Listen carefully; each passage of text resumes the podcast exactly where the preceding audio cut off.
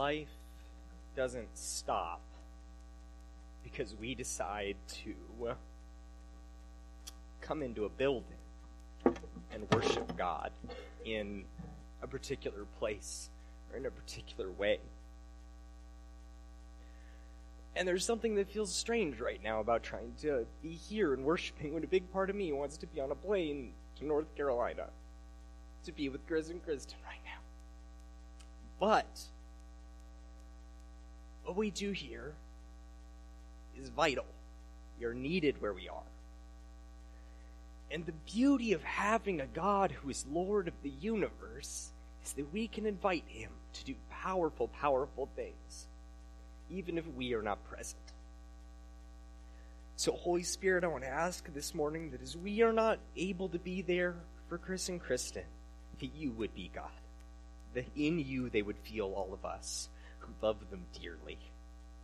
As we extend our prayer to them, Lord, as we invite you to comfort them, to heal Kristen, to knit bone back together, to repair her body, to give wisdom to the doctors who will help her get better, Lord God. We invite you to, to work the miraculous and the mundane in, in beautiful unity, Lord, that your kingdom would be glorified in everything, including this. Love you, God. Ask that you please bless these words that, that would be shared today, that we together would be drawn closer to you. We lift this all up to you in your Son's holy name. Amen. Well, good morning, everyone. If I haven't met you yet, uh, my name's Taylor. Uh, my, my wife and I have been going to Pullman Foursquare for, I guess, over a little bit of a year now. Uh, and William, our son, hasn't been around quite that long, uh, but he's been here for, for a good long while himself. Uh, and I have, I have, the pleasure of, of continuing our series today as, as we are unpacking the Apostles' Creed. We're calling this series Believe, and, and we're going through the Apostles' Creed as a way of, of clarifying what do we, as Christians, believe. We want to get on the same page with this before we do something that I am very, very excited for, which is begin to do a very in depth unpacking of basically the entirety of Scripture. That's what we have to look forward to as a church. And, and I want to thank again Pastors Jamie and Heidi for giving me the opportunity to be a part of this team that we have going here. And, and I also want to thank especially Pastor Jamie and Emma for, for believing in the Lord this morning, that He would give you what you needed to help us worship. We were all blessed by that. I know this wasn't an easy day for either of you to do that, so thank you. We're, we're blessed to have you with us. And I feel particularly blessed to get to be speaking in this series because I, I love this series that we're going through, this series called Believe, because I think it's almost impossible to get right. I feel like what we're doing with this series is, is profoundly unattainable.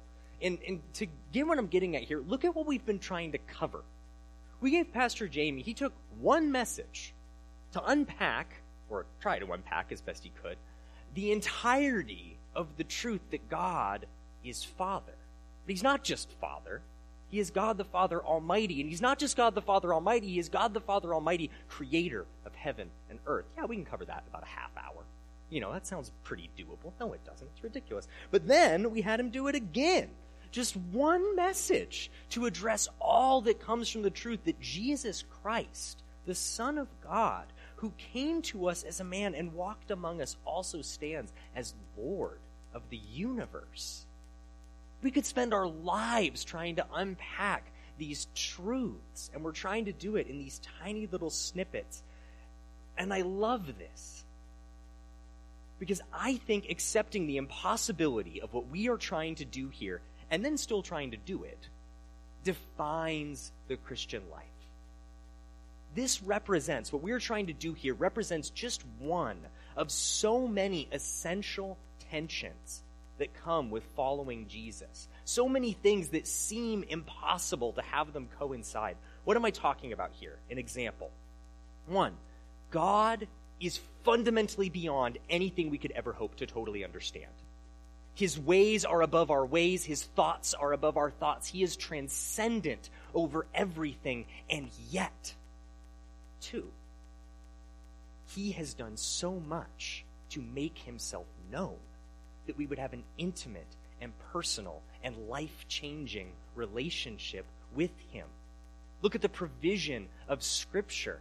Look at the ministry of Jesus. Look at the work of the Holy Spirit. God does so much to make himself known. What are we supposed to do with this? That God, on the one hand, is so far above us, we could never hope to know all of him, and yet he has clearly done so much to express his desire that we would know him. And I bring this question to God Lord, what am I supposed to do with the fact that you so clearly want me to know you, and yet you're so far beyond anything I can understand? And I feel like the response I tend to get in prayer is sort of God with this wry smile saying, Yeah, it's pretty impossible, but it's kind of fun to keep trying. I, I love trying to wrestle with these tensions because it reminds me that we don't worship a small God. If I could comprehend everything that God was in this tiny little mass of gray matter that I call a brain, I don't think I would want to worship that God. It's beautiful that there are these fundamental tensions, these seeming impossibilities that define our relationship with our Lord. And I think that following Jesus requires us to pursue increased comfortability with the impossible. Which makes me even more excited to talk about today's particular message. Because the stanza of the Apostles' Creed on which I'm focusing this morning is this and this is speaking about Jesus. I get the line, who was conceived of the Holy Spirit, born of the Virgin Mary. Yeah, we can cover this in about a half hour. This sounds pretty straightforward. If this doesn't require increased comfortability with the impossible, I don't know what does. This doctrine that Jesus was born of Mary outside the confines of typical biology should seem strange to us. It certainly seems strange to a big chunk of the world.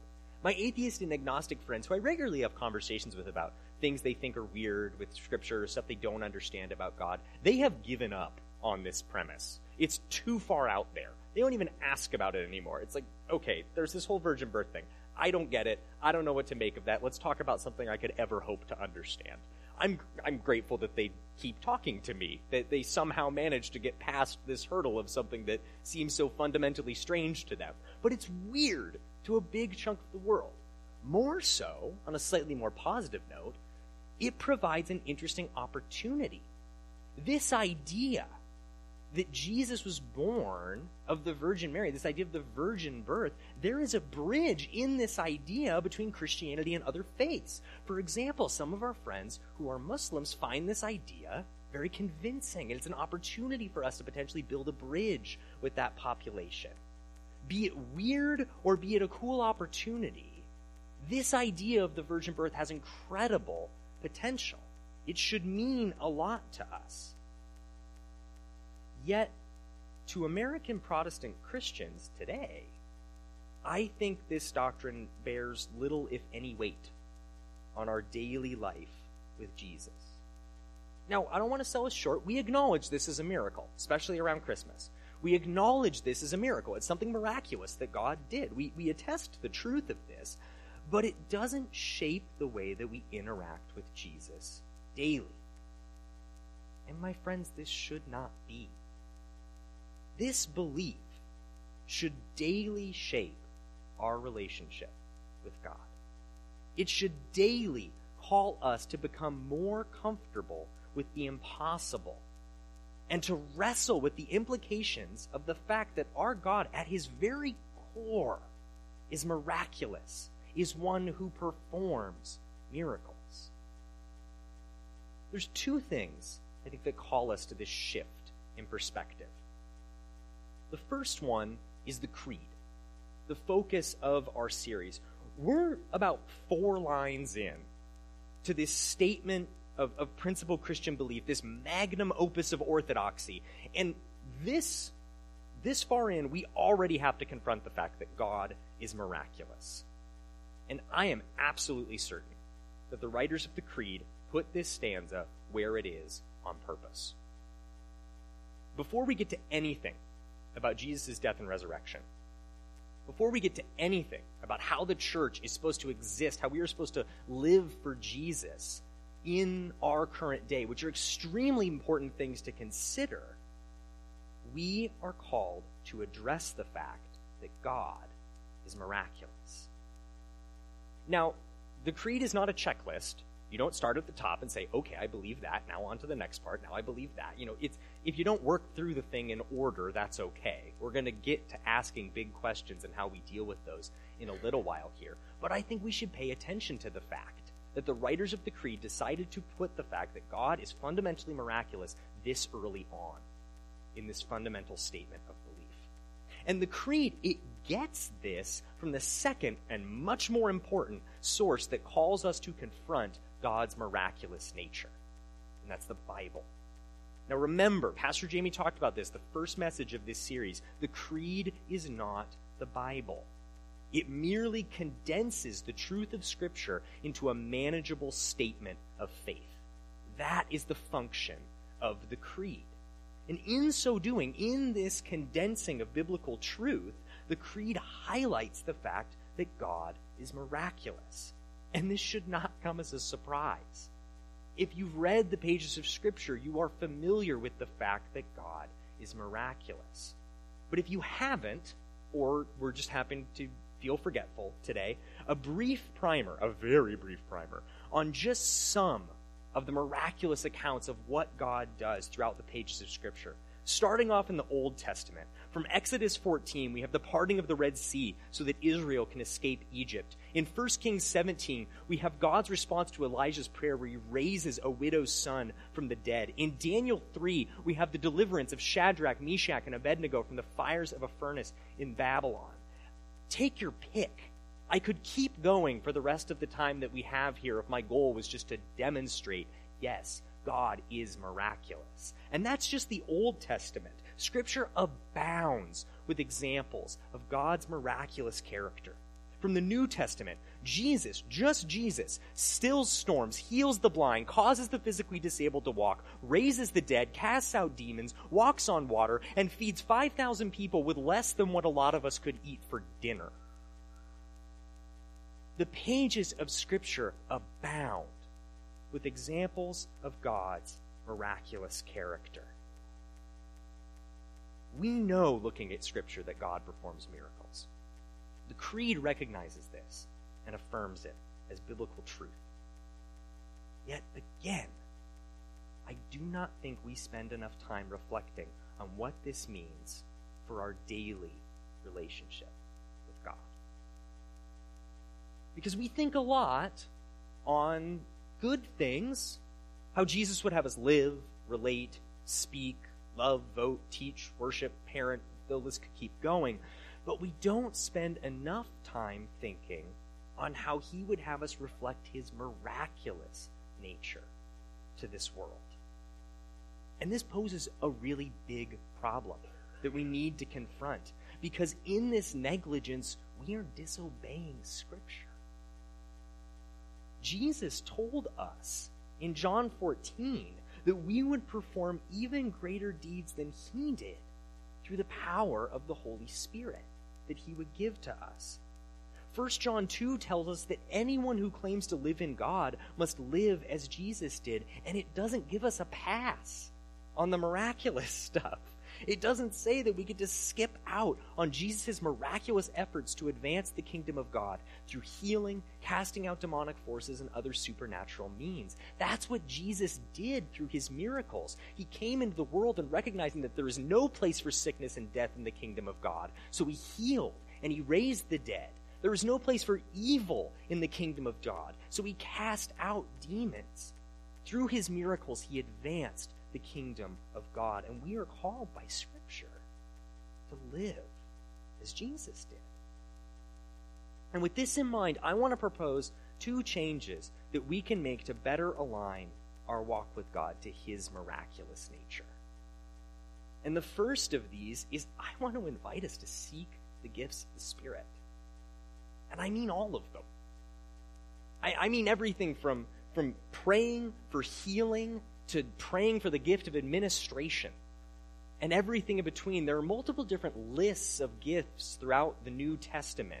All of them are gifts of the Spirit. All of them provide the opportunity for us to exercise the character of God. And my hope is that we would seek all of them as the Lord provides. I think we get too hung up on seeking our gift. I don't necessarily have a problem with, with some of the things that are out there, uh, especially online, where you can like take a quiz and it'll tell you, you know, this is your spiritual gift. You should be seeking this from the Lord. I think that's a good way to understand a part of your relationship with God. I just think God might have slightly bigger plans than what an internet quiz reveals to us with what He wants to do with our lives.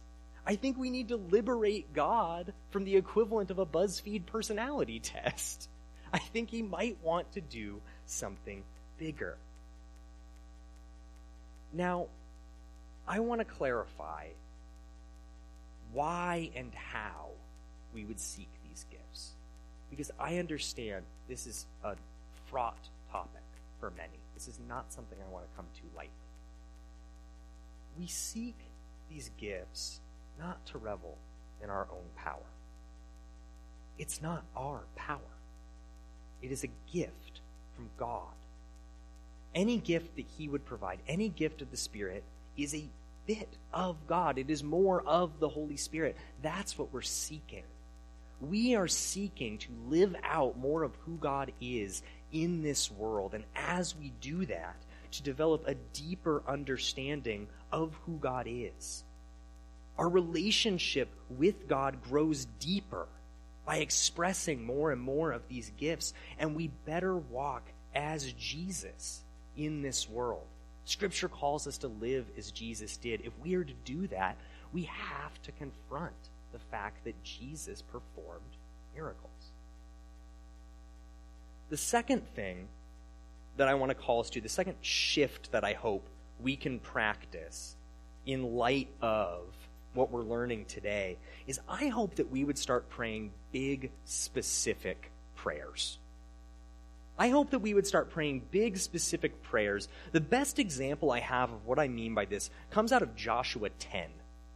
In one instance, uh, Joshua, is, he and the Israelites are in a, a military conflict with another people, and Joshua prays that the sun would stand still in the sky and it does. Where does he get this idea from? This should seem weird to us. Where do you get the idea that you can ask God, make the sun stand still in the sky, and then look up and be like, yeah, okay, cool, that happened? Where do you get this idea? I think you get it from an accurate understanding of God's miraculous.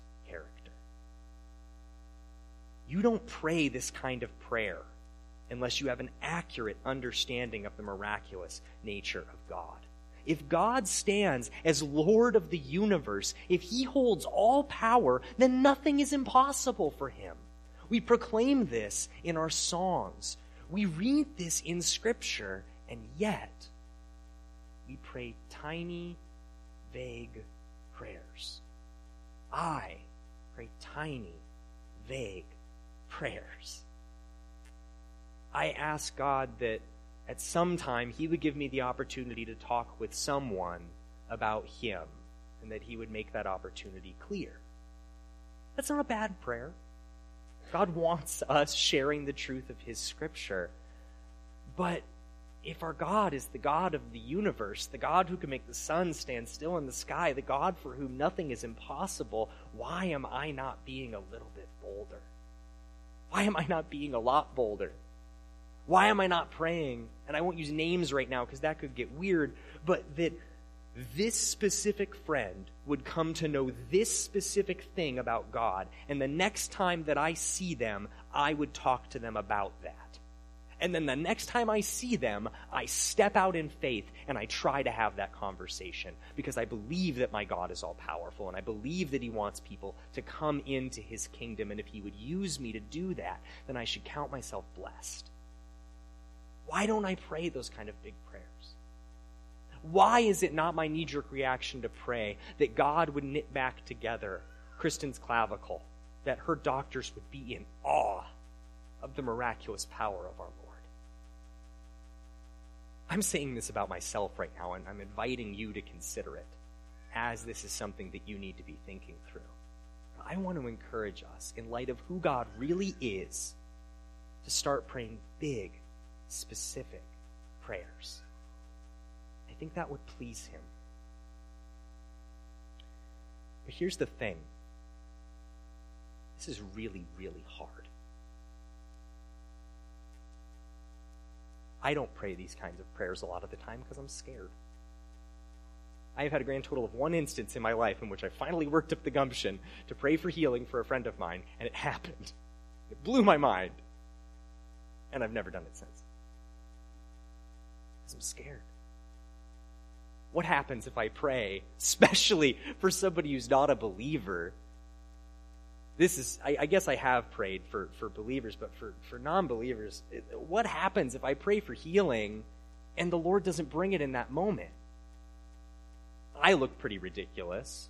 I may have just made God look bad, if such a thing were possible. It, it I get scared of these things. And no amount of words or even examples from Scripture are going to consistently compel us to overcome our doubts about God's desire, or let's get real, even His ability to work miraculously on a regular basis. Our doubts persist, they linger, they are not so easy for us to push aside. Some of us experience this on a regular basis. We have friends who are active in various dramatic gifts of the Spirit, and we're just not there. And we might want to get those doubts out of the way, but we don't know how to deal with them. But we want to keep fellowshipping with our friends, so we end up just kind of shoving them to the side and hoping we'll figure it out someday. But I think doubt is okay. I think it's better than okay. I actually think doubt is necessary. I think doubt is necessary to a proper and vibrant relationship with God. And I didn't invent this idea. getting it from a guy by the name of Timothy Keller. He's a pastor in New York City. In his book, The Reason for God, which I cannot recommend highly enough, he says that a faith that hasn't considered serious doubts, that hasn't asked big questions, is like a body without any antibodies in it. It is vulnerable to all kinds of attack, all kinds of, of outside intrusion. It's incredibly vulnerable and it's prone to just kind of fall apart. And he says it's vulnerable in two specific ways. First, it is vulnerable to the tough but reasonable questions of our friends. When our friends come or our family members come and they ask us, I don't understand this thing about God. What's going on here? How can you believe this? And our response is, I don't know. I just believe. One, that doesn't recognize how much God has revealed his character to us. Two, we are pretty vulnerable in that moment. Because now all of a sudden, if we haven't wrestled with serious questions about our faith before, we're left holding the bag with that we are in serious danger because all of a sudden this thing that we've never really seriously investigated has been called to question. And second, and this hits too close to home today, it's vulnerable to personal calamity. If my faith is this thing where I just believe in God and I believe that He has good things for me, and then I'm in a head on collision where nine of my ribs are broken, my jaw is shattered, and they have to take out my spleen. And I think, God, you're supposed to watch out for me. You're supposed to protect me. You're supposed to keep me safe. If I've never seriously asked questions about why I follow Jesus, if I've never seriously interrogated the doubts I have about who God is and what that means for my life, I cannot imagine a faith that is more vulnerable than seriously interrogating our doubt is necessary to a vibrant and sustained faith in Jesus. And I think Scripture backs up this way of thinking. Possibly the most famous example of doubt in all of Scripture. Does anybody have an idea of what I might bring up here? Thomas, the Apostle Thomas. Exactly. What do we call him? Doubting Thomas. And we get this from this one instance in his life. He messed up one time. Maybe he didn't even mess up. We're going to get to that. One time, and he's stuck with this nickname for maybe the rest of history. We'll see. We'll meet him in the new heaven and the new earth and see what people are calling him, I guess. Uh, so, what happens with this? Well, Jesus, after he resurrects from the dead, we're going to get to that later in this series. That's another massive thing we're going to cover in a half hour.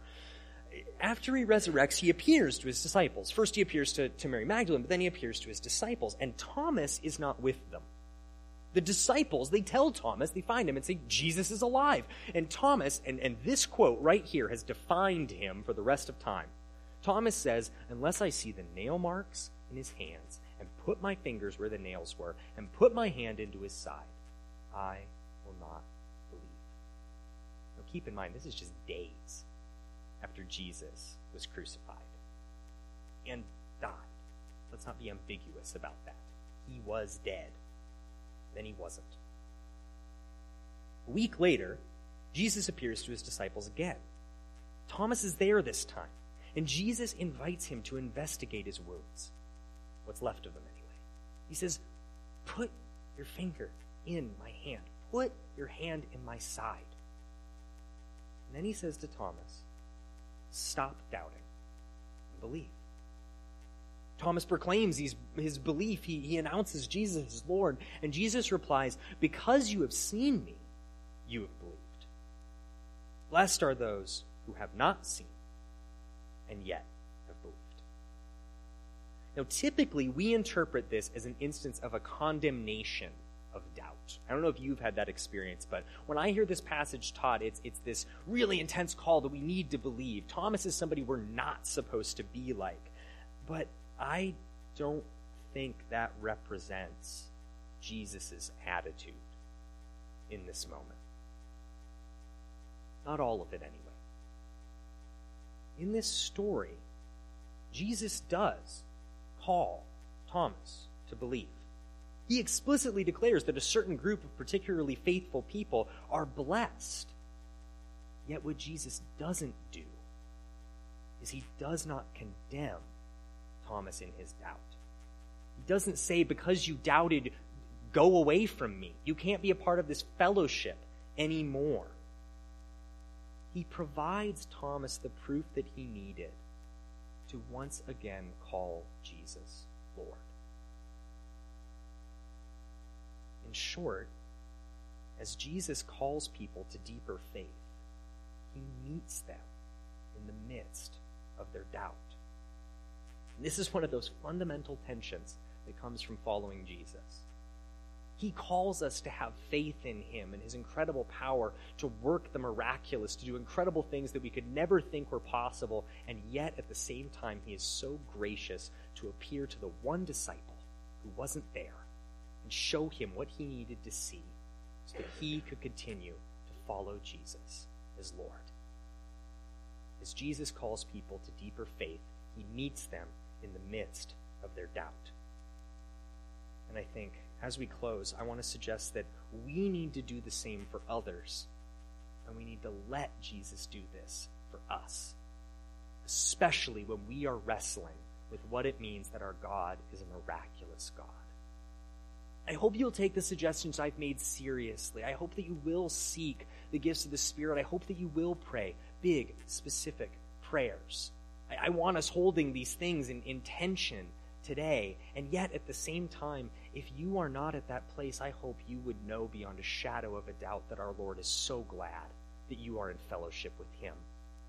If you are in a place where you're wrestling with what it means that God is miraculous, where you are struggling as I do to overcome fear that God wants to work miracles in this world, know that our God is with you in that moment. You are not far from Him. His love is still very much with you, and His heart goes out to you. His invitation to you in this time is twofold. And as we enter into a moment of silence here, which I love that we've been doing this, the end of our messages, and we're going to do it again. I'm going to kind to propose a thought and then just invite you to silently reflect with the Lord for a bit. I think his invitation, what I want to call you to reflect on, is twofold. First, what miraculous thing would God want you to reflect on today? How does God want you to show his miraculous character to this world? I want to invite you to think on that. And at the same time, I want to invite you to think what doubts does he want you to bring before him? He is not afraid of your doubts. And if he's not afraid, I don't think you should be either. I also want to invite us to not be afraid of the doubts of our loved ones. Our parents, our siblings, our friends, our coworkers, our children. God is not afraid of their doubts. So, how is God wanting you to show his miraculous nature to this world? And what doubts does he want you to bring before him? I invite you to just think on these things with the Lord for a little while.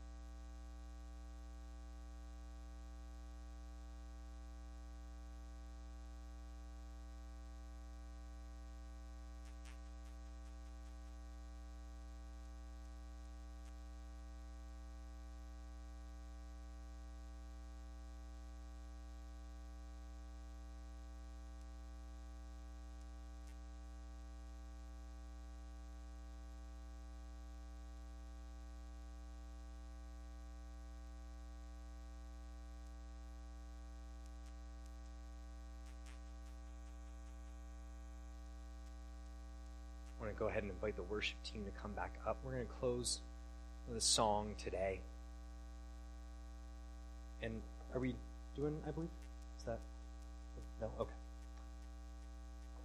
As we do this, I just want to invite you to keep thinking on this. If you're in a place right now where you just need to keep reflecting on these things, it's nobody needs to give you permission, but here, have it anyway.